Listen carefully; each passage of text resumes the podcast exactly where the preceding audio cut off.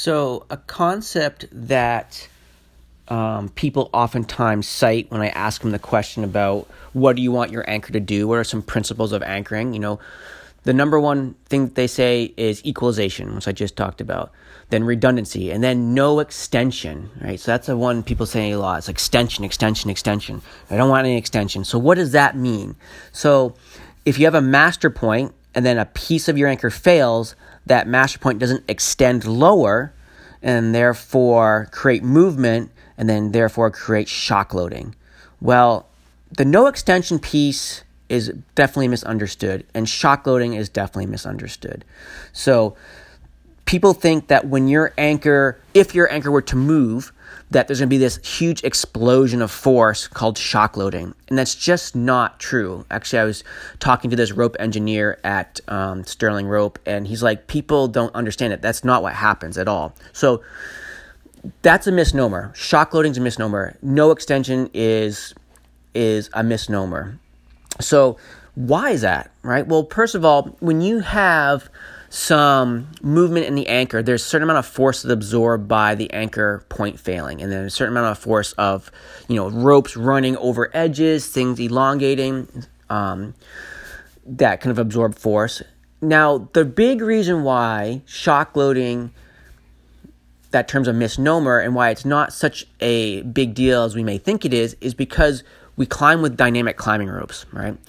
Those are big shock absorbers, right? So people get wigged out because of the potential for your anchor to shift six inches, yet we watch Chris Sharma take 60 footers all day long on a sport route. Well, isn't that just massive shock loading, massive extension, right? So as long as we have the climbing rope in the system, we can mitigate any force to, to a very large degree on the anchor, right? So if we use just steel cable for everything, right? And we had no dynamicity in the system, right? We had no place for that force to be absorbed, then we would see more spikes in the system, right? If something were to have extension.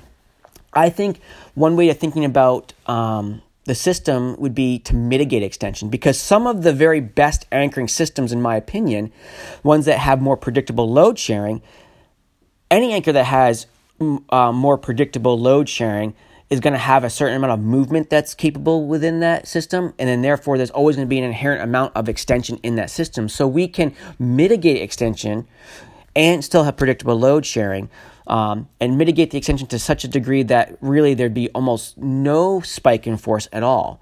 Um, and I've seen a bunch of tests um, about, you know, when you when you have an anchor point and it, you know a two point anchor for example and then you you fail one point and things shift and um, you know the big thing there is keeping dynamic material in the system. So how do we do that? First of all we're climbing on a climbing rope. So you're belaying somebody on a climbing rope right? That's good there. But how we choose to tether into our anchors right you know, use the dynamic climbing rope to tether into the anchor because now we have a stretchy piece of material. We have the knot in our harness and the, and whatever we, however we attach that rope to the anchor. You know, those things kind of stretch and compress, and that absorbs force. Um, versus using like a Dyneema runner to connect yourself to the anchor. Don't do that, right? Just don't do that. I mean, sure, do we do it sometimes rappelling?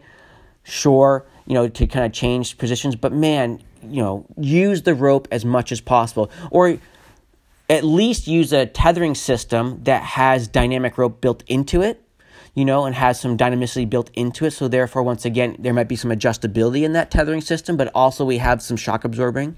Now, the one thing that is true is that even if you use a dynamic rope to clove hitch into the anchor, for example, and then the anchor shifts a little bit, and then you drop as the belayer onto um, the anchor, there will be a little bit more of a spike because of force, just because you're on a really small dynamic piece of tether, right? Versus the person who's climbing on a top rope, for example, and you're belaying at the ground. If you had a little shift in the anchor up high, you probably wouldn't even notice it because the rope just absorbs all that force. That's its job, is to absorb the force.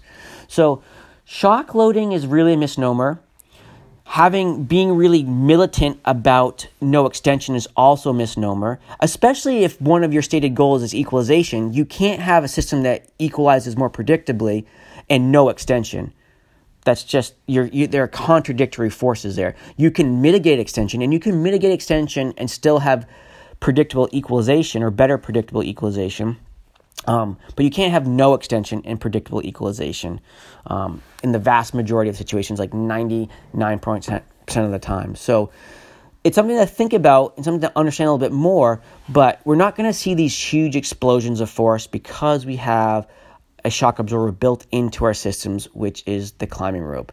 Um, so the more free hanging in space everything is, and the more static the material is, yes, the more we're going to see spikes in forces if we had some extension. But once again, we can mitigate extension, so that becomes almost a non-issue, and then we've got dynamic materials in, in the system, so that also helps mitigate any kind of forces that become applied to the anchor if we have shifting in the anchor. So the no extension piece is is the number one reason why I don't use acronyms anymore when I teach anchoring because all the reasonable acronyms for anchoring have no extension as one of their primary tools, and it's really about mitigate the extension, not no extension.